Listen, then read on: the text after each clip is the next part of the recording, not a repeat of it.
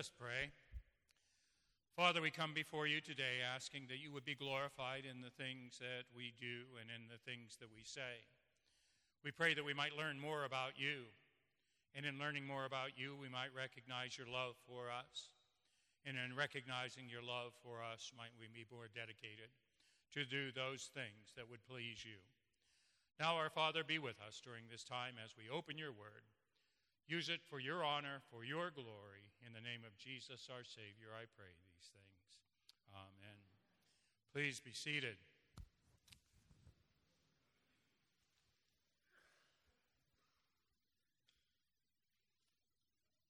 The other day, Pam shared a devotional with me from Dr. David Jeremiah's devotional Turning Point.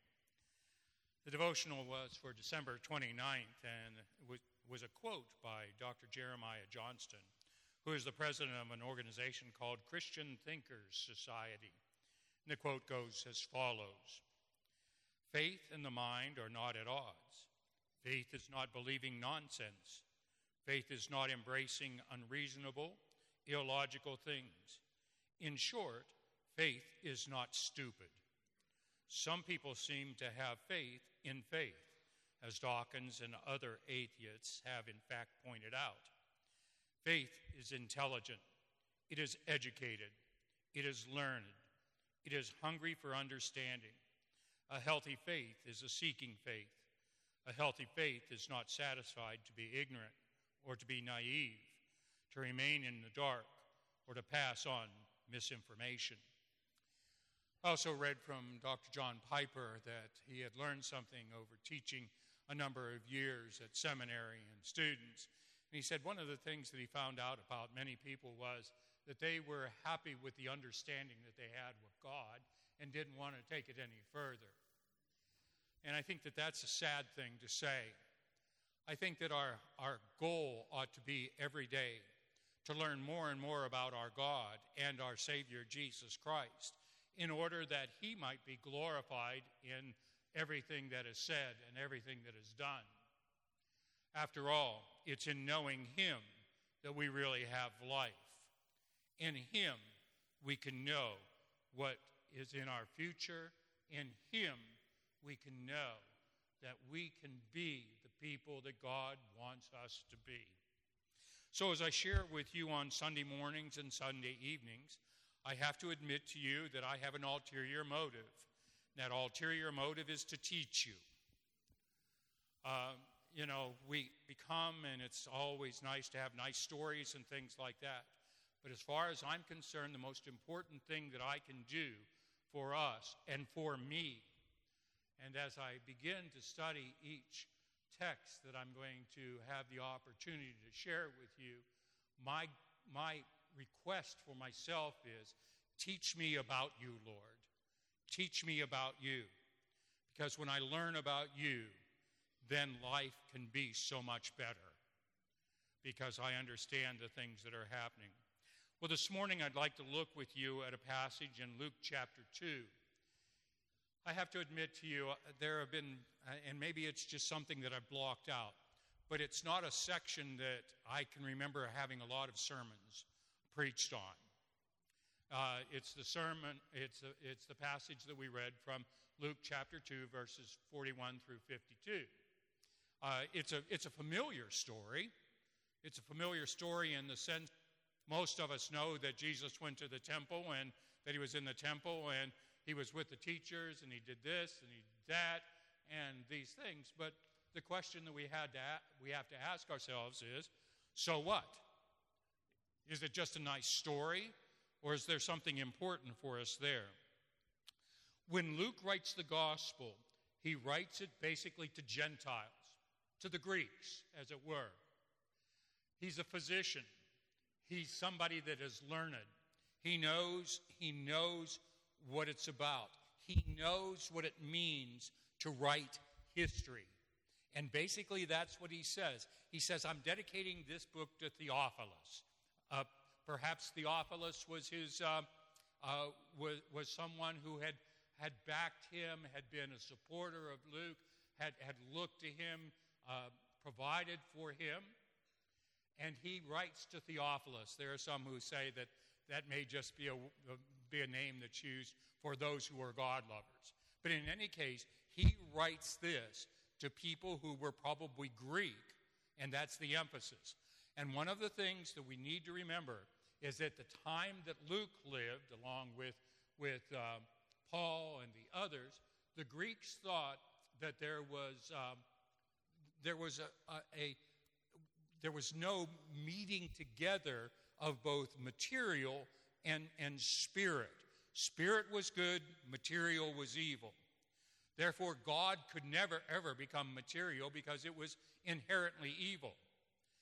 So, one of the things that Luke wants to do is that he wants to emphasize that God became man in order that he might provide life for those who are men.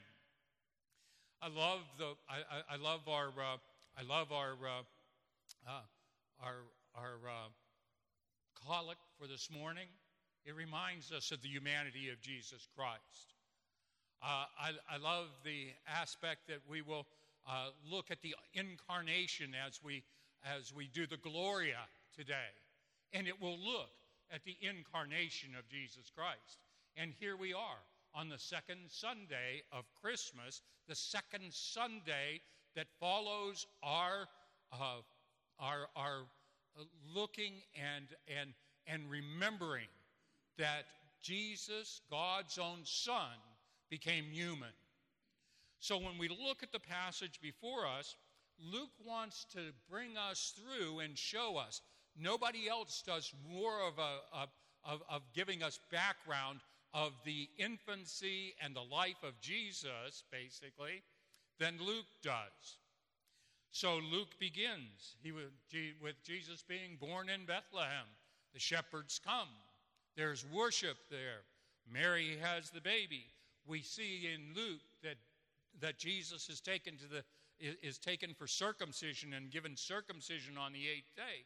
We find out that about 40 days after his birth, that mom and dad go to the temple in order to do dedication of Jesus, and because he's firstborn son, and to do purification. They followed the law. They were, they were ones who wanted to be in covenant with God, and that, and that was the aspect. Now, on Wednesday, we will celebrate what we know as Epiphany. And Epiphany, one of the things that, uh, one of the things that I told the uh, students at Grace was that sometimes, you know, we've got, uh, we've got creche sets, the, the manger scenes. And oftentimes what will happen is that we'll have the, the, the magi around it. Well, the problem with that is that the magi don't show up in, in Bethlehem until about two years after Jesus is born. And it basically says in the, in the gospel that what happens is that they got they went into the house to, to bring their gifts, to worship Him. So we know from that that we have the eight days, we have 40 days, we have approximately two years old. After that, they're warned to go into Egypt, and they're in Egypt, what, a year, maybe two years? Uh, but they come back. And then the next thing that we basically have in most of the Gospels is that Jesus begins his ministry. Well, not so in Luke. Luke brings us to this passage when Jesus is 12 years old. And he begins to show us how this God man is going to fulfill the work that the Father has given him to do. So at 12, he's taken there. He's coming. His parents would have gone year after year to the Passover. Now, whether he went with them or not, we don't know. But we do know that oftentimes 12 year old boys were brought on the 12th year so that they could get a view of what was going to happen because the next year they were going to have their bar mitzvah. They were going to be sons of the commandment, sons of the law. They were going to move in to an adult relationship with the people that were there. So Jesus was brought along at the age of 12, and they, they did those things that they needed to do for the Passover and they finished up and they pack things up. They say goodbye to the relatives. They get on their way. They get a, they get a day's journey north toward Nazareth. And Joseph, Mary and, Mary and the children, were probably in the front, Joseph followed behind, so they get to the place where they're going to camp. And Joseph comes to Mary and says, Whoa, where's Jesus? And Mary says, What do you mean, where's Jesus? You had him, didn't you? Have y'all ever heard that one before? Huh? You were responsible for this, weren't you? Huh? When I pastored in Illinois, I went to a church conference, and my wife and, and my aunt uh, were with the kids. And uh, Rachel was about a little over two years old, and Matthew was probably about three or four months old, six months old maybe. Uh, uh, it was in June, so it was, what, five months. My wife says it was four months. And she's always right. In any case, he was a baby. So they went to the mall. You know, in those days, the olden days, everybody went to the mall to do the shopping, right? And I think they were in Penney's And they were looking at things, and they looked up. Uh, Matthew was in a stroller, Rachel was handling the stroller. Isn't it wonderful? Two year old handling the stroller. Looked up, and guess what? Nowhere to be found nowhere to be found. Anxiety at its peak, no doubt. Thank God I was in Colorado. So, in any case, those things happen, don't they? It's not that Mary and Joseph were negligent, those things happen. So, they spend the night there. They go back to Jerusalem the next day. So, we now have two days since they've seen Jesus, right? And then they spend at least part of the day looking for him. And where do they find him? They find him in the temple. So, when we look at this, we see what he was like when he was 12 years old. The interesting thing is, uh, we always want to know more, don't we? We always want to know more. So, during, the, during later times, there were a couple of apocryphal books uh, uh, that were written to fill in for us what Jesus did. Right? The infancy gospel of Thomas and then the Arabic infancy gospel. And of course, you have to have some excitement. So Jesus was lonely one day and he's out at the uh, he's he's out playing at one of the ponds or the pools or whatever and I, I don't know whether he was bullied or just, uh, you know, when you're perfect, it's hard to find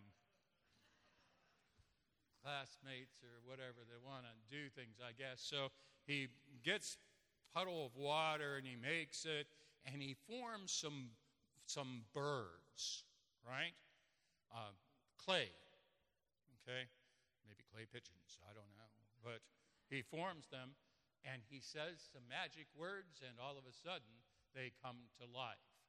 Well, we have other stories about how he raised the dead and so forth. We don't know anything about those. Those are fanciful things and nice. But Luke gives us exactly what we need to know about Jesus as a 12 year old. So let's take a look. First of all, I'd like to say that Jesus' parents modeled faithful obedience to God. It says that every year, if we look at the passage, it says that every year they went to Jerusalem for the feast of the Passover which was one of the requirements to go to the to three of the feast and Passover. If, if you could make it, you were supposed to go. And what would happen is that the, the, um, the population of Jerusalem would just explode during these times with people coming from all over the place. So it was filled. So every year they did that. So Jesus saw that they were dedicated to, do, to the obedience of, of, of the Father. And he comes at the age of 12. At the age of 12, he is getting ready for his bar mitzvah. So they're going to look around and see what takes place. He's ready to become a child of the commandment, he's ready to become an adult in the community. So they've brought him there. It is at about the age of 13 that the, the male sons began to do the work uh, or be trained by their fathers in the, in the work that they were doing.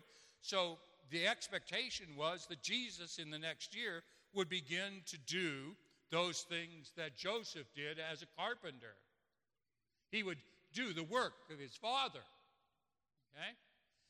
But we have some changes that are going to come because of this visit to Jerusalem.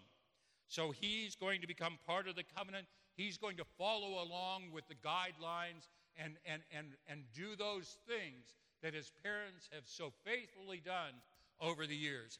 And I just want to say that I think that it's absolutely essential for us to see how important parents are in the lives of children. It is the parents who will give guidance and direction. We can do in church, we can do in school, a lot of different things. But unless you, as parents, are dedicated to God in the work that you are doing and in raising them, they won't see what's happening. Unless they see how important God is to you, they will not understand that. It is the responsibility of those of us as parents to do what God has asked us to do, and that is to show our children who God is and what He's done. And that's what would have happened, would it not? What was the Passover? What did the Passover teach? The Passover taught that God was a God who, although He was just, He was also a God of mercy, a God who would give life to those who would believe what He had to say to them. And so that was the reenactment. When we look at this passage of Scripture, they, they come back, and his parents find him. And his parents did not know. In verse, in verse 43, it says, But supposing him to be in the group, they went a day's journey, and then they did not find him. They returned to Jerusalem searching for him in 45. And after three days, they found him in the temple, sitting among the teachers, listening to them and asking them questions. And all who heard him were amazed at his understanding and his answers. One of the things that we see is that Jesus is dedicated to the scriptures. Jesus is dedicated to the scriptures. You know, from we, we, read the first reading and we see how God works in the lives of the people of Israel in his grace and in his mercy to bring him. We look at the book of Ephesians and how God calls people to be his own and sets them up to be his own. And this is what we see happening as Jesus is there with those who were the teachers. I, I don't think that there was arrogance here. I think that he was asking them questions. You know, I said to you, sometimes what we have is that we have the aspect of faith for the sake of faith. And in all honesty, when I was growing up, that was kind of the way I was. If the church said it, I believed it. I didn't know why. I didn't know why, but I believed it. And I think it's responsible for us to be in God's Word, to know what God's Word has to say, in order that we not, might know what we believe. So that when we say the Nicene Creed, we can say, hey, you know what? That sounds very much like what was taught in the Scriptures. Right? That's where it ought to be. And so he's sitting there here are all of these rabbis that are around. He's asking them questions. Oh, never thought about that before, they would say to him. And they would say, well, maybe we ought to look at it like this. We need to remember that, yes, indeed, this is a child, uh, this is a human child, but this is God's son. So, how we get those and combine those things together you know what? I got to take that one by faith because I don't understand it all. I don't understand how God does that.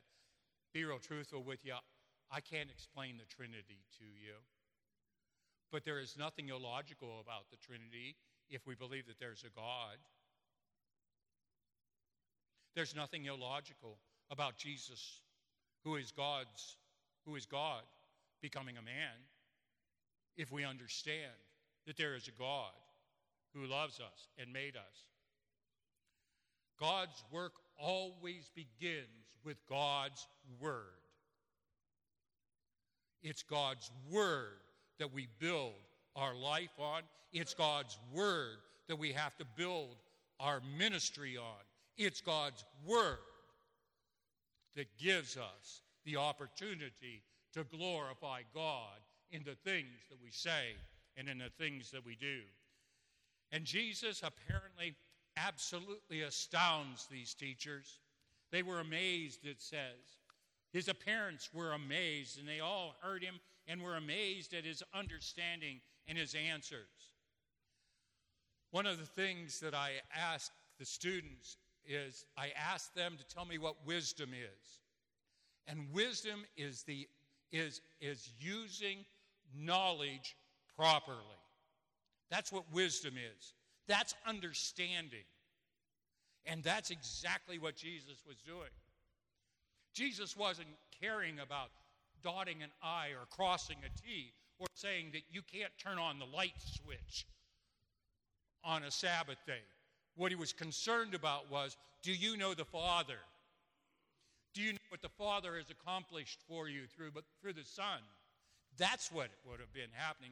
Do you understand, he might have been saying, what the Messiah really is all about? You know, and it was great at 12 for him to ask those questions, but guess what happens when he gets to be 30? They don't like those questions. You know, I'm sure that what happened was they patted him on the head and said, You're a good lad. You know? But right there, he was showing that he was there to do the will of the Father. And it seems to be at this point that Luke is pointing out that Jesus knew exactly who he was and what he was there to do. Mary says to him, uh, his parents saw him and they were astonished, and his mother said to him, Son, why have you treated us so? Behold, your father and I have been searching for you in great distress. And he said to them, Why were you looking for me? Did you not know that I must be in my father's house? I have to be surrounded. I have to be in, in, in, in the place that my father has given me. Some, some of the translations say, I need to be about my father's business. I need to be about my father's business. It's here that they recognize that Jesus knows exactly who he is. Jesus, don't you know that you've worried your father and me? And he says, Don't you know that I'm getting ready to start to do my father's business? I'm going to do what my father has given me to do to glorify. We do this. You and I need to recognize that God loved us so much that Jesus Christ came in the flesh to be like you and me. He wants to do the work of his Father. As a matter of fact, in John 17, he says to, to God, I glorified you on earth, having accomplished the work that you gave me to do. And now, Father, glorify me in your own presence with the glory that I had with you before I before the world existed. What is he saying? I'm God. I'm God. But what he's also saying is, I'm man. What we see here is he recognizes that he has come in the flesh to do the things that only a God man could do.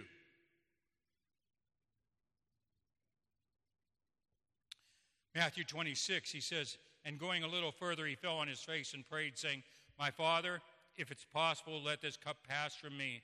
Nevertheless, not as I will, but as you will. And we need to recognize that sometimes when we are doing the will of the Father, there will be things that we will go through that will be difficult things.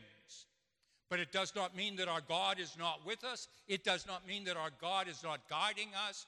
It means that God is the one who is going to be glorified. The question that Mary had is, Why did you do this to me? Which is the same question that you and I have oftentimes when things don't go exactly the way we want them to go in our lives. Why me? Why me? For Jesus, it was always about God is the one who is to be glorified. It's not about me, it's about Him. Now, I don't understand that. There are times, I'm, you know, Jesus goes, Could we do this another way?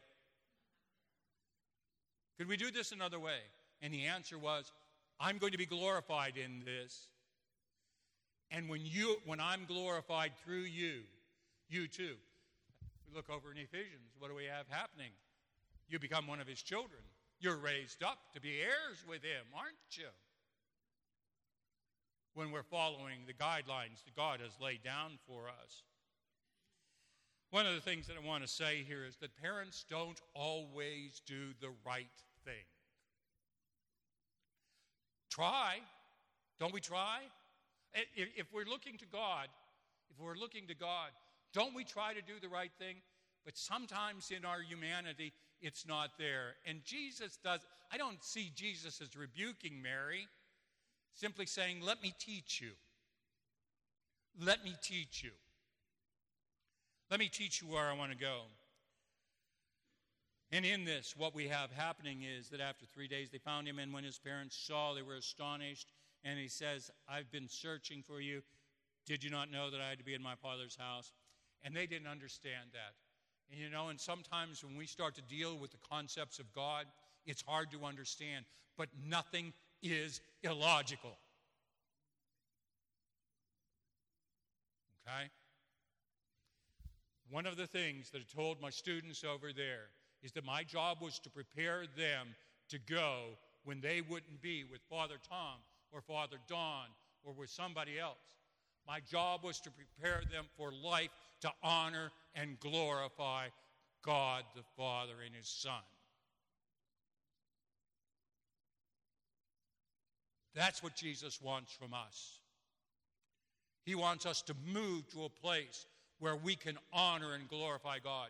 My job as a teacher is to honor and glorify Him, to prepare all of us to move in life, to do honor and glory to God. So, what happens? Here's the God. He's saying, Hey, listen, I know who I am. I'm God who has come in the flesh. But what does he do after that? Isn't it beautiful what happens after that? Look what happens.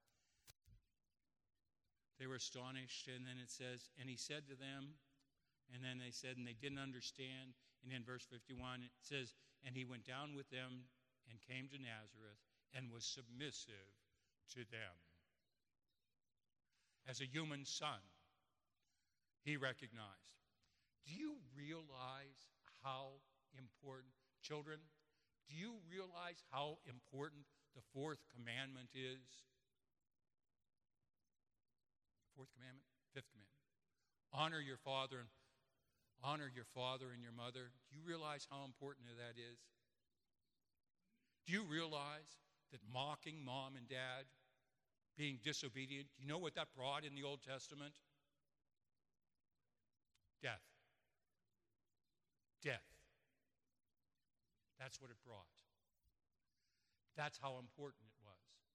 And Jesus follows along and it says, I'm going to be submissive as a child, as a human child. I'm going, when they call for dinner, I'm going to come to dinner. When they tell me to clean my room, I'm going to clean my room. Always clean my room. When, when they tell me, when, when they tell me that they love me and they are doing the best thing for me, that they know under God's guidance, I'm going to be submissive. And what we basically have happening there is that it says that he continued to grow. He continued to grow in favor with God and man in all aspects of life. In all aspects of life.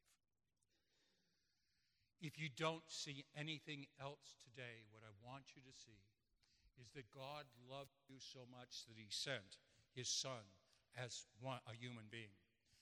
I can't help but think about what it says over in Philippians chapter 2 in a great Christmas carol when it says, Who thought he was in the form, who, uh, who though he was in the form of God, did not count equality with God a thing to be grasped, but he emptied himself by taking on the form of a servant, being born in the likeness of men, and being found in human form he humbled himself by becoming obedient to, to the point of death, even death on the cross. He became obedient. So that when we read in the book of Hebrews, for we do not have a high priest who does not, who cannot, is unable to sympathize with our weaknesses, but one who in every respect has been tempted as we are, yet without sin. We all would also read in the book of Hebrews, we would read that there, the blood of goats and lambs couldn't cover what the Son who came in the flesh, and only that Son, could cover. Superior. So when we say the Nicene Creed, and we talk about him being very God of very God, we also need to recognize that he was very, very man. He was man, born of the Virgin Mary, and he suffered. I was reading something the other day, or just came, actually, just came across. It's Lifeway Research, and the poll found that 44% of respondents said that they've made a resolution about their health in the past. Additionally, 29% said that they've made a resolution about their relationship with God, and another 29% have made a resolution about their finances. This was on who had made resolutions and about what they had made resolutions. So, 44% of the people said that they have made resolutions about their health. The second most populous thing was that they'd made resolutions about their resula- uh, relationship with God. But you know the thing that, that, that interested me was the third thing? It was tied with the second, and that was their finances. And I think our resolution, our resolution today, should be that we are here. We are here to celebrate the life of Jesus Christ as the one who came in the flesh to live and to die for me so that I can have relationship with the Father. If Jesus doesn't come, there is no salvation. If Jesus is not human, there is no salvation. Jesus Christ was totally God, totally man, and how that works, I have no idea. except that God can do it. Except that God can do it. You go, well, isn't that just faith?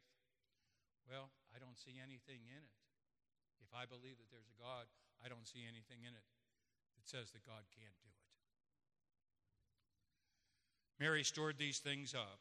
Simeon had warned her her soul would be pierced because of her son's dedication to glorifying the Father. She had to learn it was not about her, but about the glorification of the Father. Following Jesus may bring about pain and sorrow, but it is about the glorification of the Father. It's not about me, it's about the Father. And that was Jesus in the flesh. The coming year will bring many experiences for us.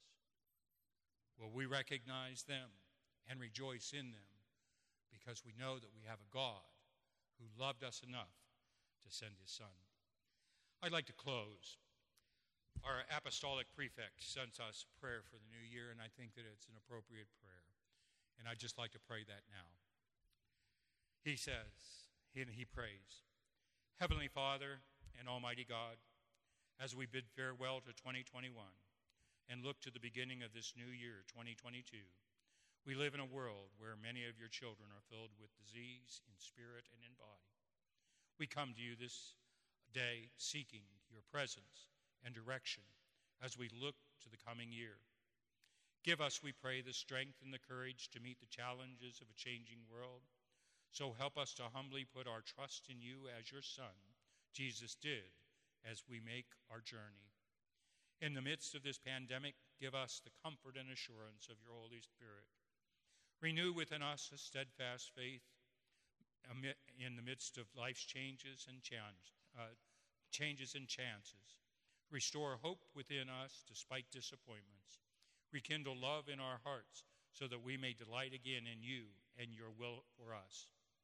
Help us to never lose sight to the sorrows and justices of our brothers and sisters in other parts of the world, and help us to respond with compassion to those who are in need. We pray for the nations of the world and their leaders May they govern with right action and wise judgment for all.